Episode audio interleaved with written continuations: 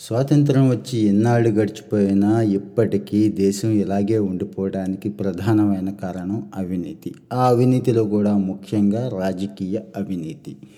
ఈ అవినీతి మాత్రమే దేశ అభివృద్ధికి అవరోధంగా మారుతోంది. అది ఎలాగో చూద్దాం. ప్రస్తుతం విజిలెన్స్ వారోత్సవాలు జాతీయ విజిలెన్స్ వారోత్సవాలు జరుగుతున్నాయి. ప్రజలు ఈ వారోత్సవాలని ఎలా సద్వినియోగం చేసుకోవాలి? ప్రజలు ఏమనుకుంటారంటే మేమేం చేస్తాం? అధికారులు కదా చేయాల్సిందని. అధికారులు ఏమంటారంటే రాజకీయ నాయకులు కదా చేయాల్సింది మాదే ఉంది అని ఇలా కాదండి.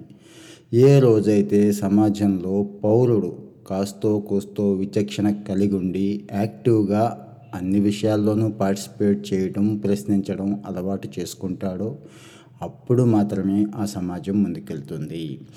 సమాజంలో అవినీతి జాడ్యం ఈ రోజున రోజు రోజుకు విస్తరిస్తూ పోతోంది. అభివృద్ధికి ఇదే పెను సవాలుగా నిలుస్తోంది. వ్యక్తులు వ్యవస్థలు వాళ్ళకు దఖలు పడిన అధికారాన్ని నిజాయితీగా అందరి సంక్షేమం అభివృద్ధి కోసం ఉపయోగించాలి. కానీ అలా కాకుండా ఏ కొందరి ప్రయోజనాల కోసమో అధికారాన్ని దుర్వినియోగం చేస్తే దాని రూపమే అవినీతి.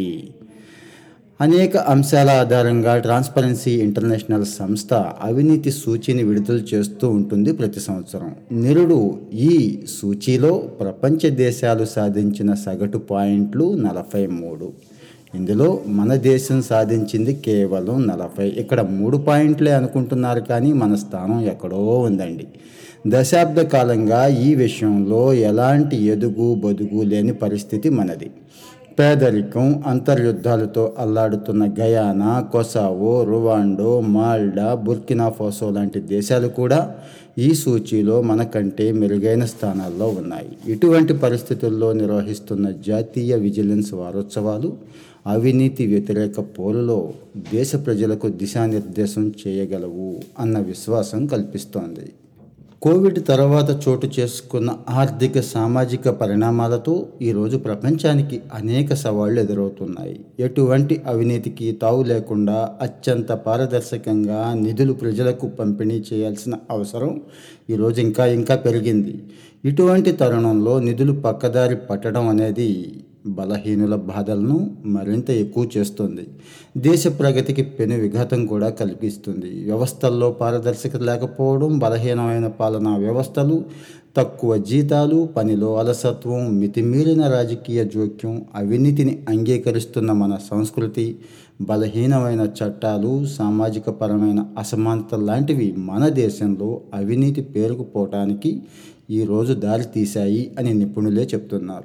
ప్రభుత్వ సేవల్లో నాణ్యత లేకపోవడానికి నాణ్యమైన మానవ వనరులు తయారు కాకపోవడానికి కూడా ఈ అవినీతే కారణం అవుతోంది. దేశ నవనాడుల్ని కుంగదీస్తున్న అవినీతి దాఢ్యాన్ని వదిలించే పరిష్కారం ప్రజల చేతుల్లోనే ఉంది. ఈ స్పృహ అందరికీ అవసరం. విజిలెన్స్ అన్నది మొదట మన ఇంట్లోనే మొదలవ్వాలి. అవినీతి రహిత దేశాల నిర్మాణ క్రతువులో ప్రతి పౌరుడు భాగస్వామి కావాలి. రాజ్యాంగం తమకు ప్రసాదించిన హక్కులు బాధ్యతల పట్ల సరైన అవగాహన పెంపొందించుకోవడంతో పాటు అధికారులు సర్కారీ వ్యవస్థలు ప్రజలకు జవాబుదారీలా ఉండేలా ప్రజలే పర్యవేక్షించుకోవాలి. అవినీతిని బయటపెట్టడంలో పౌరులు ప్రదర్శించే తెగువే ఈ సమస్యను క్రమంగా తగ్గించగలుగుతుంది. అవినీతి మీద బాధితులు ధైర్యంగా ఉన్నతాధికారులకి వ్యవస్థలకి ఫిర్యాదు చేయాలి. ప్రభుత్వ సంస్థల్లో పారదర్శకను పెంచడానికి అవసరమైన సమాచార హక్కు చట్టం లాంటి చట్టాలను ఉపయోగించుకోవాలి.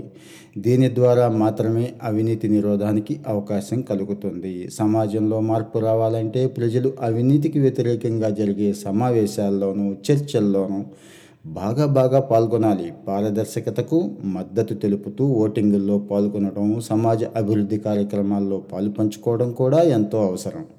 ప్రజలు స్థానిక జాతీయ పరిపాలనా ప్రక్రియలో చాలా చురుగ్గా పార్టిసిపేట్ చేస్తే బాగుంటుంది. దీని ద్వారా మాత్రమే మన డబ్బు ఏదైతే ఉందో అది పారదర్శకంగా మన కోసం మాత్రమే ఉపయోగపడేలా ప్రజల మీద ప్రభుత్వాల మీద ఒత్తిడి తీసుకురావచ్చు. అవినీతి నిరోధక సంస్థలకు అవి చేపట్టే కార్యక్రమాలకు సాధారణ ప్రజానికం కూడా తోడుగా నిలబడడం ఎంతో అవసరం. యువతలో నైతిక విలువలను పెంపొందించడం ద్వారా సమాజంలో వారు నిజాయితీగా బాధ్యతగా వ్యవహరించేలా చేయవచ్చు. తద్వారా భావితరాలకు ఉజ్వల భవిష్యత్తు అందించవచ్చు. అవినీతి రహిత దేశ నిర్మాణంలో ప్రభుత్వాల పాత్ర కూడా ఎంతో ఎంతో కీలకం. సర్కారీ యంత్రాంగాలు సమాజ సమగ్ర అభివృద్ధి కోసం మాత్రమే పనిచేస్తున్నాయి. అనే నమ్మకాన్ని కూడా కలిగించాలి. దేశంలో రాజకీయ అవినీతి అన్ని రంగాల క్షీణతకు ప్రధాన కారణం అవుతోంది. కొందరు నాయకుల చట్ట వ్యతిరేక కార్యకలాపాలు వాటి ద్వారా సమకూరే అక్రమార్జనే రాజకీయ పార్టీలను ఎన్నికల్లో గెలిపించగలుగుతున్నాయి. రాజకీయ అవినీతి ఎన్నికలకు నిధులు అందించే ప్రధాన మూలస్తంభం అని రాజ్యాంగ అమలు తీరును సమీక్షించడం కోసం రెండు వేలలో ఏర్పాటైన జాతీయ కమిషన్ స్పష్టం చేసింది. ప్రజలు చైతన్యవంతులై అవినీతిపై అలు పెరగని పోరాటం సాగించినప్పుడు మాత్రమే సర్కారీ వ్యవస్థల్లో పారదర్శకత వస్తుంది. అవినీతి రహిత దేశ నిర్మాణం అప్పుడే సాధ్యమవుతుంది. సో మిత్రులారా ఈ ఎపిసోడ్ మీకు నచ్చినట్లయితే లైక్ చేయండి మీ మిత్రులకి షేర్ చేయండి. ఇలాంటి మంచి విషయాల కోసం ఫాలో అవుతూ ఉండండి. Thank you